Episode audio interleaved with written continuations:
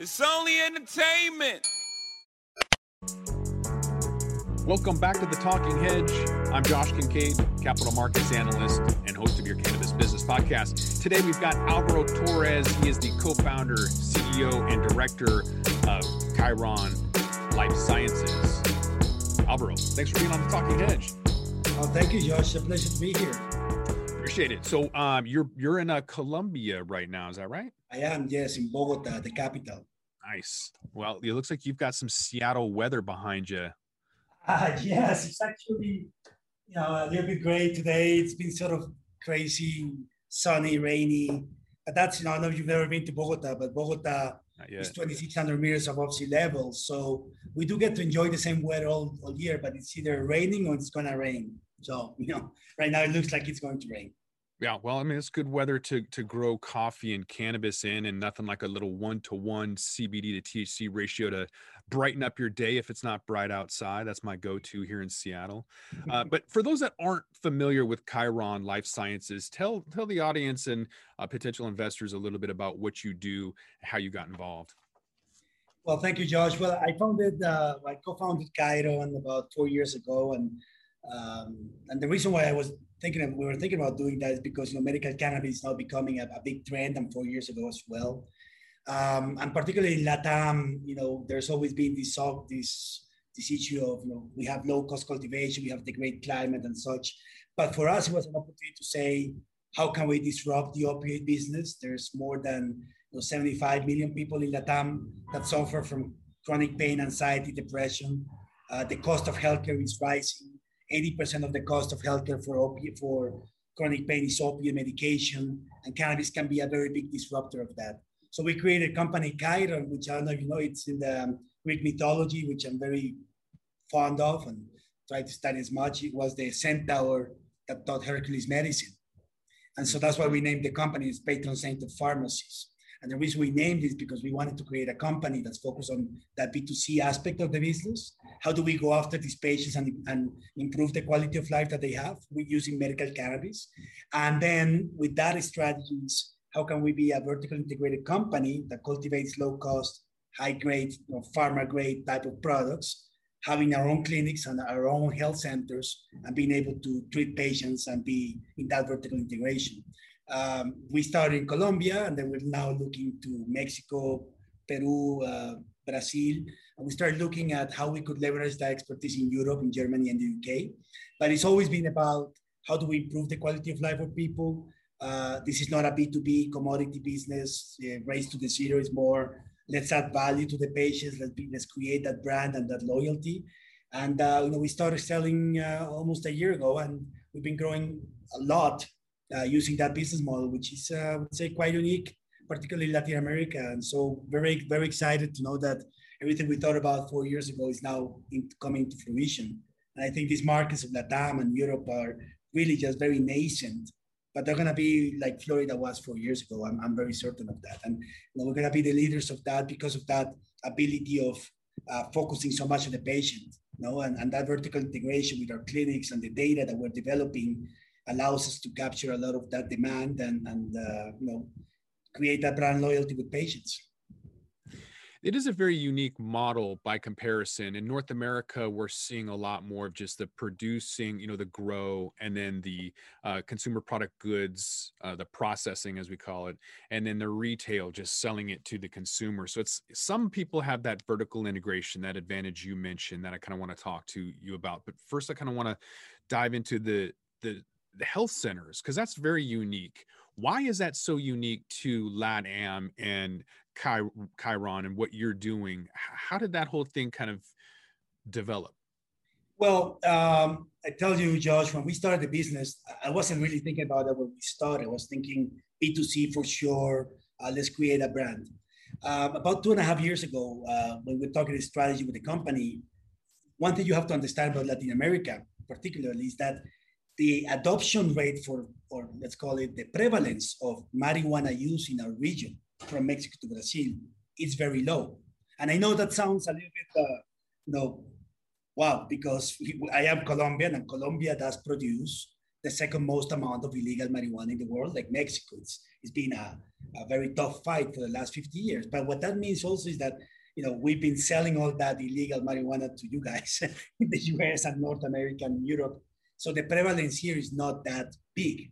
Also, because you can imagine if you've seen Narcos 1, 2, 3, 4, all those, now there's like 8 seasons, you understand that illegal drugs have created a very bad and very difficult social problem for Colombians, Latin Americans. In terms of, I mean, most of the violence of the drug trade is happening here. It's not happening necessarily in the States. No? So we've always been in that. And that has created a lot of, I would say, walls of people regarding the use of cannabis and accepting medical cannabis as something that's not recreational, knowing that recreational has created so many problems for us. So all that to say is that we are not in California or Oregon or Washington State, where there's a lot more acceptance to it. And what that all means, not to get too long, is that when we're thinking, how do we go after doctors and patients and do this farm approach? So, well, that means we're going to have to hold a lot of hands with patients. It's going to take us some time to convince doctors and patients. And it's not going to be that easy or that fast to do a traditional pharma approach of educating doctors and see if they prescribe. So instead of trying to go after that demand, why don't we attempt to own it? And that's when we decided to acquire clinics, health centers in Colombia, in Bogota, with more than 100,000 patient services that were focused on chronic pain and sleep disorders. So we knew, okay, the patients are here. And if we train our own doctors, we show them the evidence, and we create that ecosystem of, let's call it empirical evidence to begin with, that's how we start going to bring a lot more adoption from the doctors and a lot more adoption from the patients. And because of that, that's how we started getting. We acquired these clinics. We built a new clinic in Bogota with a different brand, so that because we work with our clinics work with insurance companies, and we were thinking if we go out and say our clinic's name is called Islands, I-L-A-N-S. If we go and say that Islands has medical cannabis, we may also face the shock of insurance companies that don't know that this is legal or that may be afraid of doing business with cannabis. So we created a new brand called Serenia, which is sort of like Serene, as an integrated care management with medical cannabis. And that's how we started opening our medical cannabis clinics and start bringing patients in. And so at the beginning it was very slow, Josh, even after we bought it, because we started selling in March 19 last year, the day before the pandemic started, and we got all shut down for 5 months. I remember in April, we had 80 patients. And you're thinking, oh, Jesus, we've been building this for 3 years, 80 patients. Of course, now that is 4,000 patients a month. But what we started to see is that the more the doctors were able to experience the evidence from their patients, when the patients were calling, hey, I'm feeling great, or I'm not feeling great, or this is happening, the more the adoption started to grow within the clinics. And then at the same time, we started looking at what happens outside our clinics, in the pharma approach that I was telling you.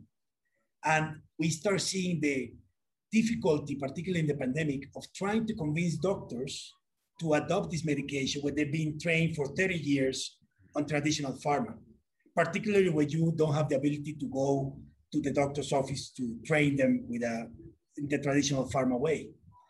And, we decided, of course, I think we're doing something really great. We're building a lot of evidence.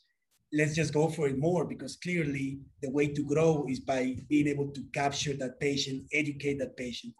And also in the pandemic, one of the big problems of the shutdowns has been access, the patient's access. So you start looking at the data, you say, well, most of our patients are 65 years old. They cannot leave their house because of the pandemic.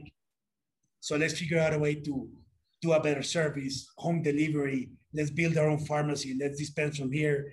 And that's just starting to evolve in a strategy now that it's clearly, without the clinics, it's going to be very hard for anybody, at least we think so, to build that demand. 2 years from now, as we keep doing that, and medical cannabis becomes more mainstream, then that pharma approach will take off. But that's how we start looking at it. And we just continue to bet on this. We open more clinics, small satellites in different cities of Colombia. We just opened our clinic in Peru. And because also what we realized, Josh, is that in Colombia and in Latam and in Europe, you know, medical cannabis companies cannot advertise cannabis. Chiron cannot go on news or in the Facebook and say, here's cannabis for your life, like if it was Advil. But the clinic can advertise that we're doing integrative care management with cannabis. And when you can do that as a clinic, you're not selling a product. You are selling a service and an outcome. And that just started to snowball in the way it's happening right now. And I think we thought that, but I didn't really believe then that it was going to be such a major channel until you start doing it. So that's the long answer to a very smart question. Sorry, I took a little longer than I should have. No, that's fine. You just gave me like half a dozen things I want to follow up with you on.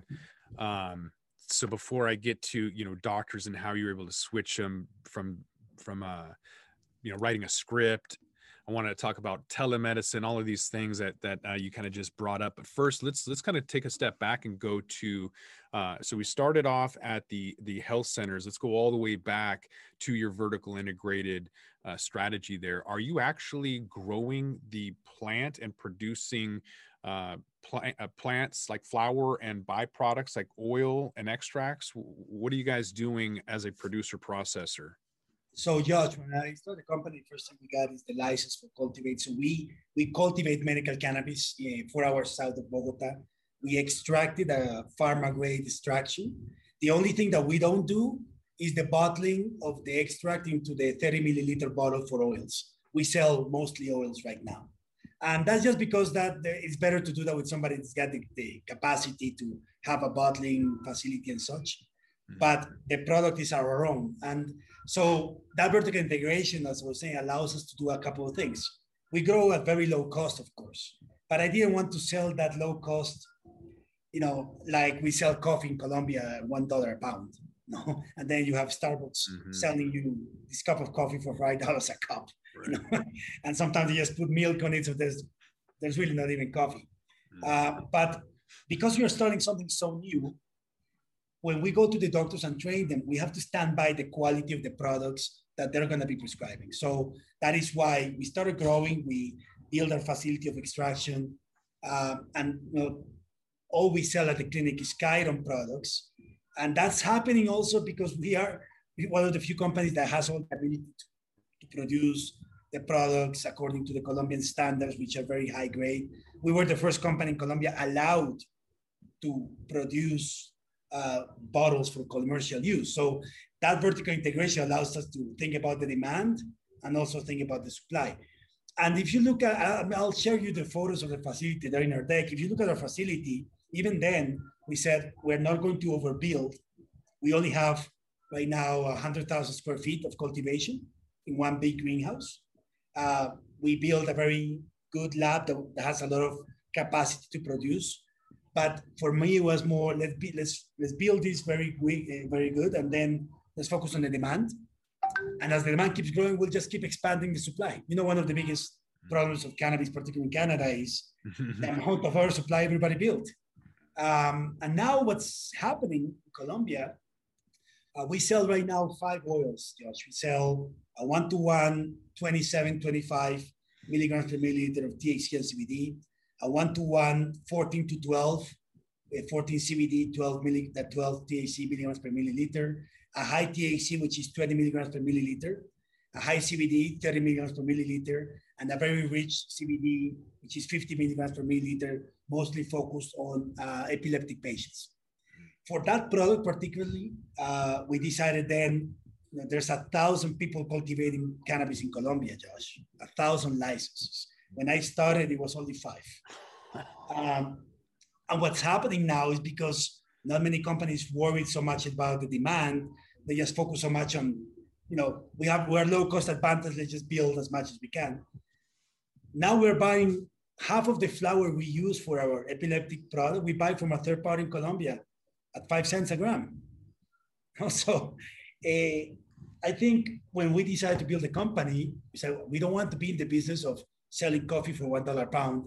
I think that's happening right now in Colombia. It's going to happen even worse as Mexico and Brazil start allowing for cultivation because people got really overexcited about the supply. And as you know better than me, in terms of international cannabis, the US is the big market, right? And even there, there's oversupply.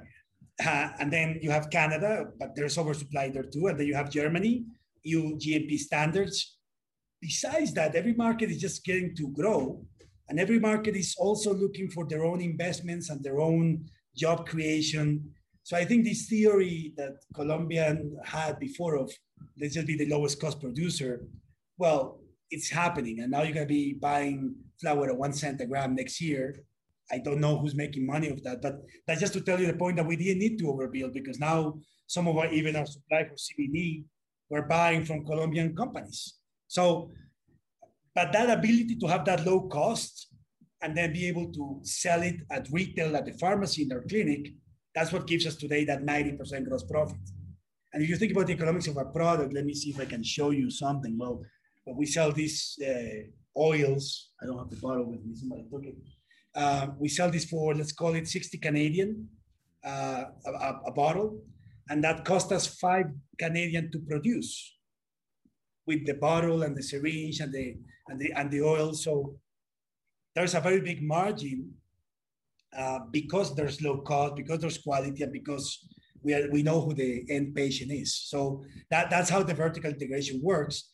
And when we think about Peru and Mexico and Brazil, George, we're already selling Peru. We produce in Colombia. We send the, let's call it raw extract to Peru.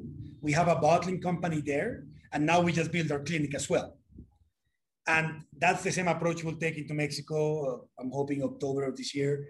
And we already have our first products coming to Brazil. It's a matter of days. And in Brazil, we're going to do the same, partner with clinics, find clinics, so that we can build the demand. And I think people underestimate how important it is to build that demand because there's a lot of unknowns about medical cannabis. And we're not in a region that, loves to smoke marijuana or loves to try those products. So that's why we do that vertical integration. That's why I'm more convinced now than ever that for at least the next 2 years, it's the path to really sustainable growth. Otherwise, you're going to be selling cannabis at a very low price. Every day, your price is going to go lower. You have to overbuild twice to keep supplying that at a lower cost. Maybe that's for some companies, certainly not something we wanted to do. Mm-hmm. Yeah, sounds like some of those 1,000 licensees are going to be consolidated pretty soon and may end up being part of your expansion plan if or when you need that canopy space. But moving on to the products that you're offering, Arizona is a very conservative state. You don't see as many people buying pre-rolls as you do in Washington State, which is a huge demand here. A lot of pre-rolls in Washington. But I'm imagining that Latin America, Mexico and Colombia being, I don't want to say like narco capital, but there's a lot of illegal supply that comes from those two countries. And so the perception there is much stronger against the recreational side. And so I'm assuming that the products you're producing are going to be more oils and less flowers. People aren't going to be loading bongs or even smoking joints. Would you agree with that? Yes, what is the product? In fact, in Colombia, the medical cannabis is only for extracts. There's no dry flower sale for patients. And it's only focused on extract. The same thing happens in Mexico.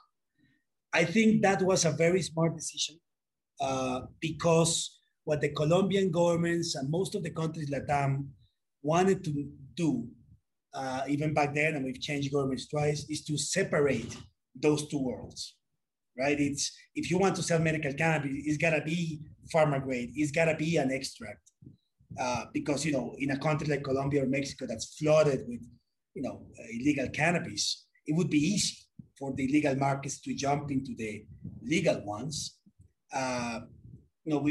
without really becoming legal type of entity. So I think that was a very good decision. And, even in my case, when I was raising money, when I started this company, a lot of people would ask us, if we were not afraid about that illegal side. I tell you, it's been 4 years. I've never even had a brush or a wind of anything like that because it's clearly two different things. It's like heroin and opiates, it's two different worlds, even though opiates are actually really bad for you. But I think I walk down the street and smell anybody's like smoking cannabis, because in Seattle you can kind of smell that everywhere. If you go to Las Vegas, it's everywhere. Oh, yeah. No, maybe at 1 o'clock after a couple of nights in the club, but now marijuana, it's not something that you see people smoking on the streets. Even though, you know, in Colombia, for the last 20 years, it's been legal to grow cannabis at your home. You can actually grow up to 20 plants or 19 plants in your house, which is a lot of weed. But it's just the culture is not there. I mean, there's more than 7% of the people. Less than 7% of the people have tried it. It's not something you see on the streets. It's not something that it's mainstream, and it's not like Seattle and San Francisco. And we just don't have that culture. I think that when you start to try to bring medical cannabis to this, I remember even today, the big advertisement for marijuana in Spanish says, la mata que mata. It rhymes. It means the plant that kills. That's been the ad on cannabis, marijuana, for the last 20 years. And everybody in Bogota and Colombia will tell you, oh yeah, marijuana, la mata que mata, the plant that kills. So when you're trying to come up with medical cannabis and you want to break through 50 years of that negativity, that's why it was so important for us to have the clinic, because it's a doctor who's trained, who believes in this. It's an integrative care. And you reduce the fear of the patient and the patient and most cases, the families as well, who of course they're seeing their mother in pain, but they're afraid of her taking la mata que mata.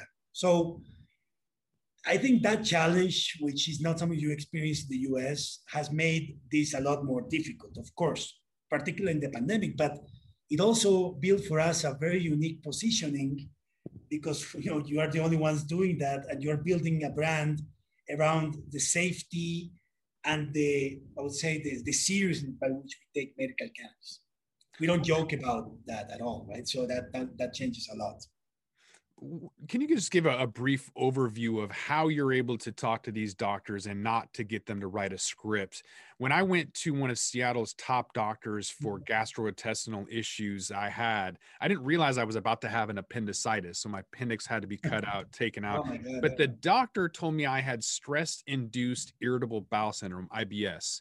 Okay. And so he was ready to write me a script, and he never asked me once, do you eat ghost peppers for breakfast, lunch, and dinner? Didn't ask me any question. He just asked me, what are your symptoms? I have a pill for that.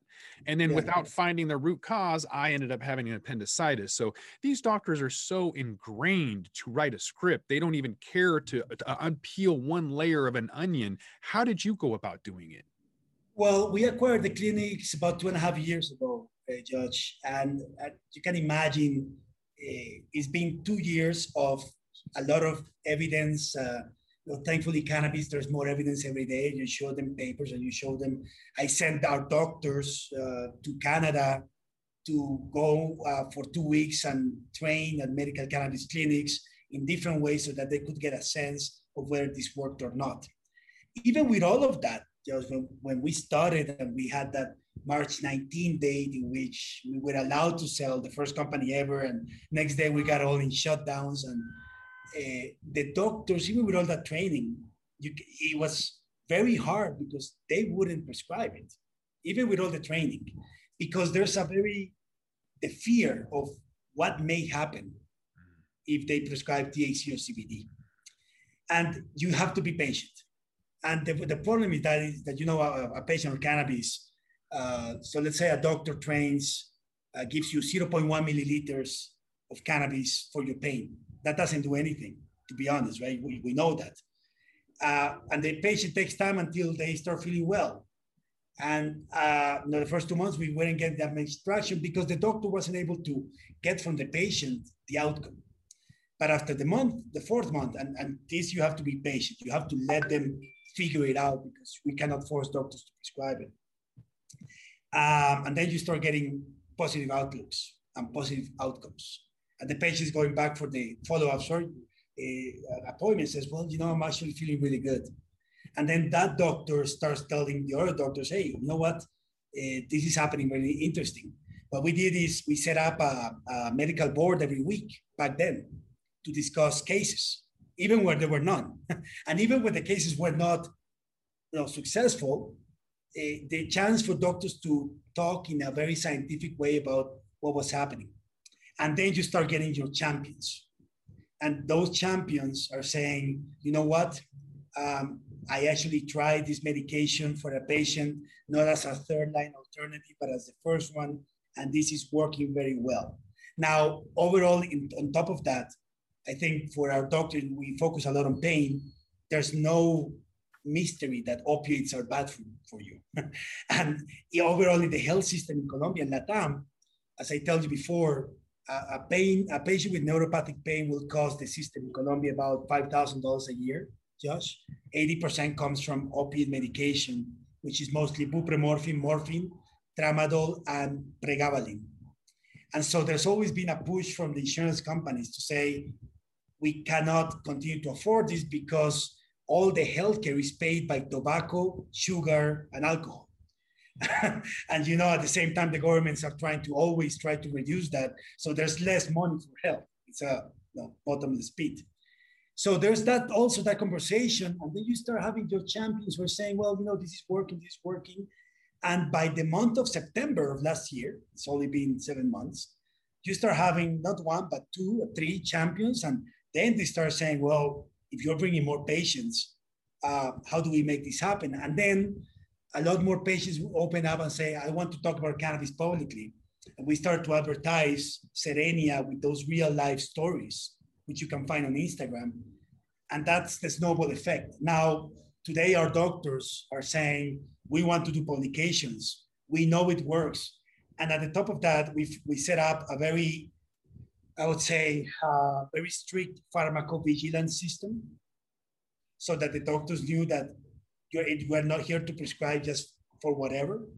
And in some cases, cannabis can work as an integrative care management. And that pharmacovigilance system allowed us doctors to know that we were doing this responsibly. So all of those things combined, plus patience and time, are bringing us to today.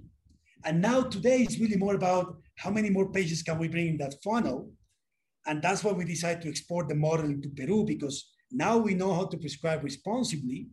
And now we know, for example, in Peru, we hired the doctors. We brought them to Colombia for 3 weeks, Josh, and they did their internship here. And when you come to our clinic today and you see 300 patients being prescribed cannabis for all these different conditions, you leave this clinic with a very good sense of why it works ethically. And if you have doubts, this company has set up a medical board that allows you to talk to other doctors and say, is this the right thing to do? There's never been any pressure from me or to anybody that you have to prescribe. I think that helps a lot because I think medical cannabis works. You don't have to pressure people to do it. It's just give them the opportunity to figure out for themselves. So it's a long process, but thankfully we're having this conversation today and not in March of last year. that was all theory back then. I think it's an interesting conversation that's happening on the behalf of the insurance company, because it's, I mean, just the pessimism I have with lobbyists in the United States pushing for opioids and everything else. It's never about the children. It's never about the health. If it was about health in the United States, we wouldn't have the FDA going into farms that have unpasteurized milk with M16s. They would be in every mall in America, stopping, you know, the obesity and diabetes and the, you know, heart attacks. So it's never been about health. It's been about money. So I find that the interesting aspect of insurance. Are you finding that not only in Colombia, the insurance is seeing that opioids are too expensive? Is it also in Peru? Do you have the backing of insurance throughout Latin America? How does that work? So listen, I think there's very macroeconomical things that are happening across Latam. The population is getting older and the life expectancy is increasing. And that's, let's say, a problem for the health systems, right? Because that means you have a lot more patients that are going to stay in the system and you're getting your revenues reduced because of this, you know, sugar and alcohol and gambling and tobacco. Those are continuously being taxed a lot more to reduce the use of it, but that's how you fund health most everywhere in Latam. So there's clearly, I'm not saying the insurance company necessarily care about the patient, but from an economic standpoint, you have a lot more population that's getting sicker because the age expectancy. You have almost less money all the time to be able to figure that out. And now today it's becoming and I say in Peru, in Mexico, and Brazil, and in Colombia, that there's going to be another solution. Now, almost 55% of the people, of the prevalence in this region, and mostly is chronic pain. And chronic pain is something that's not curable. You have to live with that for a long time. And I think for insurance company, what we found here, because I told you that we got insurance coverage in Colombia, I forgot to tell you, we got it done in December. And so 60% of our patients are now from insurance. And if you convince the insurance companies this is good for you in your health watch, which is why the clinic is so important, Josh, because we have that pharmacovigilance data. We can show this for real using international standards for measurement. And then you can say, we have patients that are switching from pregabalin to cannabis, and we're saving you $5,000 a year. And now it's all a matter of showing that evidence to the rest of the insurance companies in all these countries, because they all experience the same problem. Once you get out of this mentality that I told you before of the issue of cannabis and the mata que mata, once you break that out, it's going to be now, okay, so it's not the devil. Check. Now, does it work health-wise? Check. That's what the clinics are for. Third, is it more cost-efficient? Check. That is going to start pushing this a lot. Now, it's going to take time. It's not going to be done by anybody but Chiron, because we've been doing it in Colombia, we'll do it in Mexico, Peru, Brazil. But 2 years from now, I think that will happen almost in every country. And when that happens, then you're talking about a population of 75 million people who no longer have to pay for this. So I wouldn't be that firm about those predictions, but we got it done in Colombia in the middle of the pandemic because we showed that evidence. And when we did that, Josh, it was only with 2,000 patients. Now we have 10,000. So the more evidence we're building, the more that's going to open up. And that's, I think, what the future of the industry is going to be like, because opiates are bad for you and everybody knows it, but there's no other option. So did the pandemic allow you to scale without adding additional health centers? Are you finding telemedicine being a good alternative that's been fast-tracked? In other words, what did the pandemic increase or has it hindered anything? How did it impact you? And do you foresee telemedicine being something that you've added? Since you said you were shut down for 5 months during the pandemic, I would think. For the country, yes. Thankfully, we had our clinics, which are essential service. Mm. And because we are a pharma company, we could still operate. But in terms of people living out on the street, we were all locked down. We all had to work from home, except, of course, our team in the clinics. When the pandemic hit, one of the biggest worries that we had is people are not going to be able to leave their homes to go to the doctor. We're going to have a lot of cancellations. And that started to happen. So we opened telehealth within the month so that we could recuperate those patients that were canceling appointments because they couldn't leave their home. And that's been for us a very great tool. 15% of our appointments are coming through telehealth. And then what you start realizing is the following.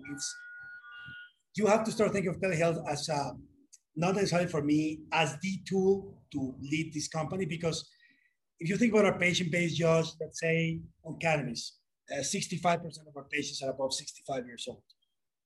And so when you have that type of population in a region that is not that technologically savvy, to be perfectly honest, and if your only excuse in the pandemic to leave your house is to go to the doctor, then you see that most of our older patients don't want to use telehealth. The younger population does want to use it because they're thinking more anxiety, depression, and they want something quick. For the older population, it's an excuse to go to leave, and not many people like to use Zoom to go to a doctor. But what we found now is that our second and third and fourth consultations with patients are mostly happening through telehealth. So it's not becoming a tool for us to acquire new patients necessarily today. It's now a tool to retain the patients. Because when you are in the treatment and you're doing well with cannabis, in Colombian law, you have to get a prescription every time you want the product. So now it takes a patient 5 minutes to go to the doctor virtually to just get the same prescription that he had last month. And so that's what I'm finding with telehealth. Now, it changes a lot because, you know, in our countries, we've closed and opened and closed and opened with the pandemic. So yeah, I would say there's months in which telehealth goes up to 30% because we closed the third wave. And now that we're open in Colombia, it goes down again to 15. But I tell you that without it, if we hadn't done that, certainly we would have dropped very significantly in terms of the people that were coming to our clinic. So I think what we need to think about telehealth is how do we improve that tool? That's not just consultations. We have to think about remote services. We have to think about, you know, how do we do remote sleep clinics. So that's just gonna allow us to capture a lot more people. So that's how I see about it. And maybe in a couple of years that will change as more people get used to the technology. But I think if you don't have it, even as for that, you're exposed too much to the ins and outs of the first, second, third, fourth. God knows how many more waves we're gonna have. So no, I think that's a very good decision to make. Mm-hmm. Yeah, great opportunity to scale without additional capital. Also, there's people that are probably scaling for you on the producer processor side. You mentioned 1,000 licenses. So just by comparison, in Washington State, we have about 450 producer processors. Oh. That's a lot. In Oregon, they had 3,500, and we saw a lot of product moving into the legacy market and making its way to illegal states. And so Oklahoma, 7,000 licenses, and it's just crazy. So it's going to be twice as bad as Oregon. So, you know, you don't see 1,000 tomato farmers, you don't see 1,000, coffee plantations in Colombia, but there's 1,000 licensees. And so when you're already producing at 5 cents a gram, with the terroir you have, the low labor costs, and a 90% gross profit, where's the revenue opportunities for producer processors, or is this just an opportunity to consolidate and start acquiring? Well, Josh, I'm going to speculate because I'm not trying to get into those. It's called our neighbors. I'm just asking for your crystal ball predictions. But I think that a lot of people are putting a lot of faith in the U.S. and the regulation and they're fairly legal, and maybe people are trying to sell CBD into the US and in Germany. I see that those are the only really two markets that would require a significant amount of growth. But I think those prices for the few people that have the ability and the cash to be able to export those products, I don't think it's gonna be a long-term revenue opportunity because, as you said, I didn't know the data you showed me, but I have very hard doubts that Oklahoma State one day will allow cheaper cannabis from Colombia and destroy jobs in Oklahoma. Maybe it's easy to send in a couple of tons. I don't see 100 tons because, you know, cannabis is generating jobs, it's generating taxes. So I think it's going to happen like in Canada. I don't know if you know this, but Canada to date has not imported one single gram of commercial cannabis from Colombia, even though there's nowhere that it says that they shouldn't. And this is because somebody's thinking over there, a couple of people we're going to put this application here at the bottom because we don't want to destroy the jobs we created. And whether we like it or not, I think we are in a world stage of protectionism, mm-hmm. right? For the last 6 years, and it makes sense.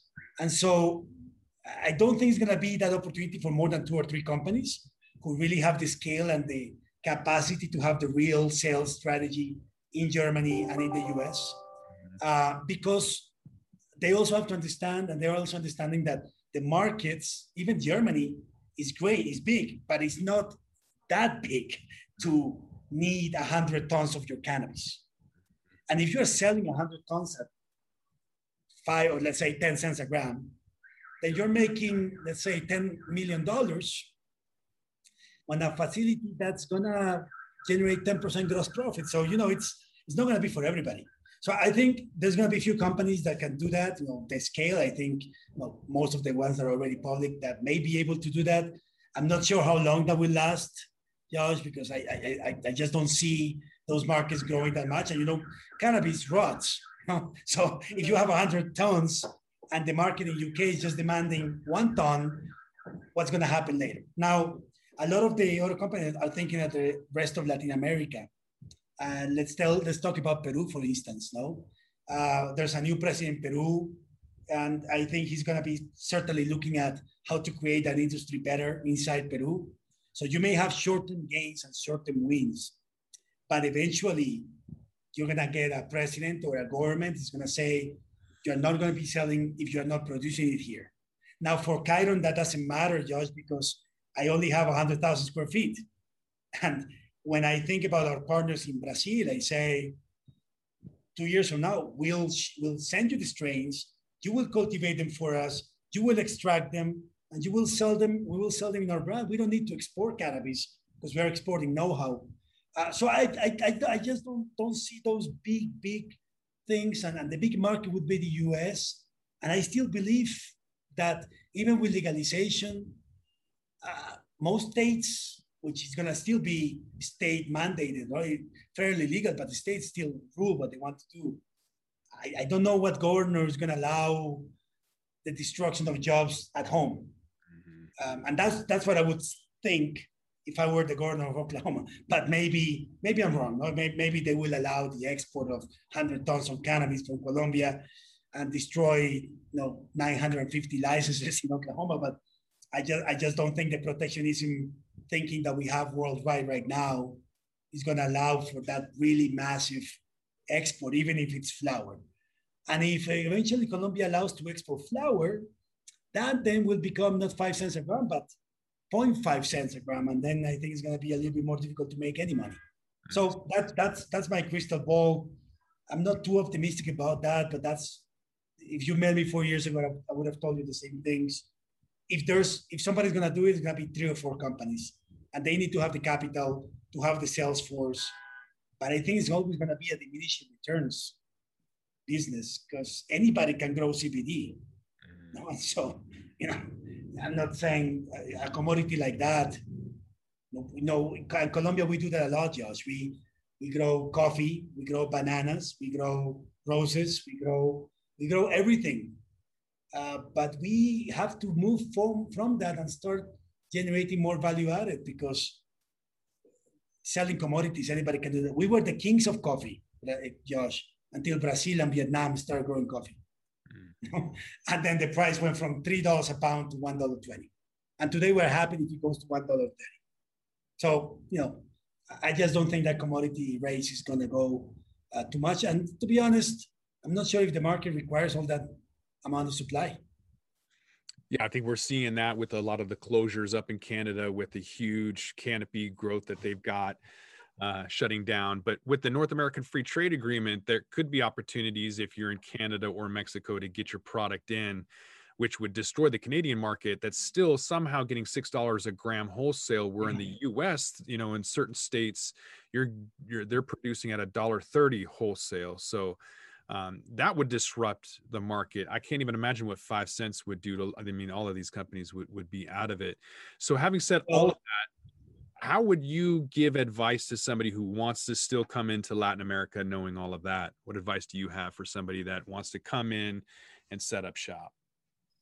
Well, I think the market is, if you're looking for investment in Latin America for medical cannabis, starting from scratch, I'm not sure it's something the market would appreciate right now for investors, because there's a lot of companies that have already done it before and have learned through all the things. So if you ask me and somebody says, well, I want to get a license in Colombia, we'll tell you, well, that's worth $1. You can buy that right now, but that's going to still take you 2 years to get it done.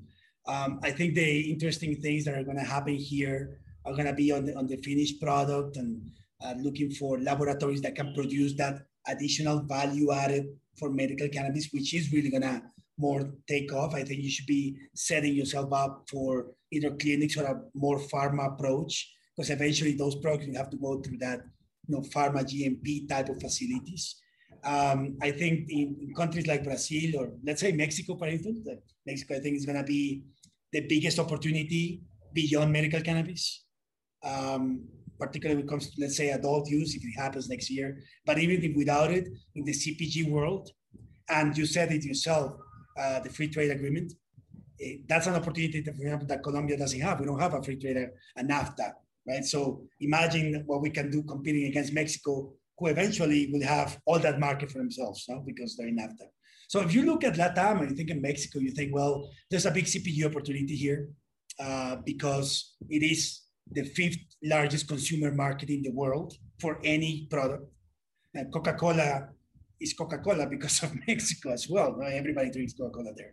So for CPG, I think it's a big opportunity in Mexico. If you think about brands, you think about retail. In the adult use, I think the opportunity there is more on the retail side, just because there's still a very big illegal aspect to Mexico. And I don't think you want to be selling weed on the streets with that market. But on the retail side, there's a big opportunity. Cities like Mexico City have 24 million people. Those are opportunities of 100, 150, 200 stores type within the same city, because it takes you 7 hours to cross the city one edge to the other. And in medical cannabis, it's going to be, for me, it's labs, clinics, pharma grade. But if you want to get in the cultivation business, but I think you can have a sense that it's not something that I particularly think it's that interesting. I don't think that's the right way to approach it. And if we know something from the US, is that the most successful companies in the US, MSOs, are those who have built a stronger retail presence so that they can understand what the consumers want, go back and develop those products and have those relationships, more so than just growing of the cannabis. I think growing the cannabis is going to be the easiest part. It's going to be a lot of people can do that. But the retail, CPG, developing brands, thinking about cross country NAFTA agreements in the next 3 years, that's exciting. That's exciting. And then after that, Brazil, medical, pharma grade, the same things I'm telling you, certainly for me wouldn't be about grow. Now, maybe one day Brazil will allow the growth of cannabis. And when that happens, there will be a lot of demand. And if you want to get in the commodity industrial side of hemp, for instance, Brazil is a really good play. But that would be probably for me 3-4 years from now. I think the opportunities on medical and selling high-value products anywhere, Mexico, CPG, and the opportunities that NAFTA will offer. Well, we covered a lot. Is there any links that you want to leave in the description or show notes that I'll put in there for anybody to contact you, investors or otherwise, who are interested in what Chiron Life Sciences is doing? Well, Josh, I just say, first of all, thank you so much for your time. We've been building a business slowly in a market in very difficult conditions with COVID pandemic and in a very nascent market. I think that, as I say to my team, if we've been able to grow at this rate with all these things happening, imagine what we can do without it now that we're coming out soon. I think certainly Latin America, when I think about it, is Mexico, Colombia, Peru, and Brazil, UK, and Germany. These are markets that are like Florida 4 years ago. And if you have the right go-to-market strategy, it's just going to be a matter of time before, when you're building that demand, we're building a very niche positioning within these countries, and so it's not as attractive. Everybody's thinking about the MSOs and the Canadian, but I like to think that thankfully, because the U.S. and Canada, we have that crystal ball of what's happening in the industry today, those developed markets. So we're able to go back and say, well, let's not do that. Let's not build 1,000 hectares because they're going to work, but I think patience, demand, science, that's going to work out. Insurance coverage, you will see that there's not even insurance company coverage in Canada. And that's going to be a very exciting market in the next 3 years. And for me, I'm very happy that we're able to lead that conversation and very excited to be opening that jungle But I think that case, first mover advantage, is going to play a very big role in that, leadership in the market. Yeah, I would agree with that. We're going to leave a link to your website. And if anyone wants to contact you through LinkedIn, we'll have that in the description in the show notes as well. Yes, so yes. Maybe I'll send you Paola Ricardo is our IR manager. Her email is pricardo@chiron.ca. An investor inquiry also through her. She's now in Toronto, but she does a really good job on getting back and feedback to investors and potential shareholders or people who want to do business with us. We're looking for clinics. We're looking for growth. Yeah, we'll put her information in there as well. All right, with that, I think we're going to roll this one up. I want to thank my guest, Alvaro Torres. He is the co-founder, CEO, and director of Chiron Life Sciences. Alvaro, thanks for being on The Talking Hedge. Josh, pleasure. Thank you for that. It was a great conversation and looking forward to being back. Yeah, I would look forward to that as well. I am Josh Kincaid. This is The Talking Hedge. Don't forget to like, share, and subscribe, or don't. And I'm out. Smash that like button on your way out and check out these other videos that we've got.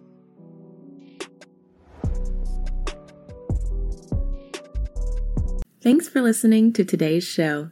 To check out more great cannabis podcasts, go to podconnects.com. Here's a preview of one of our other shows. Hey there, my name is Leah Babruti, and I'm the founder and host of Cannachix Podcast, where I discuss cannabis, psychedelics, and other natural medicines.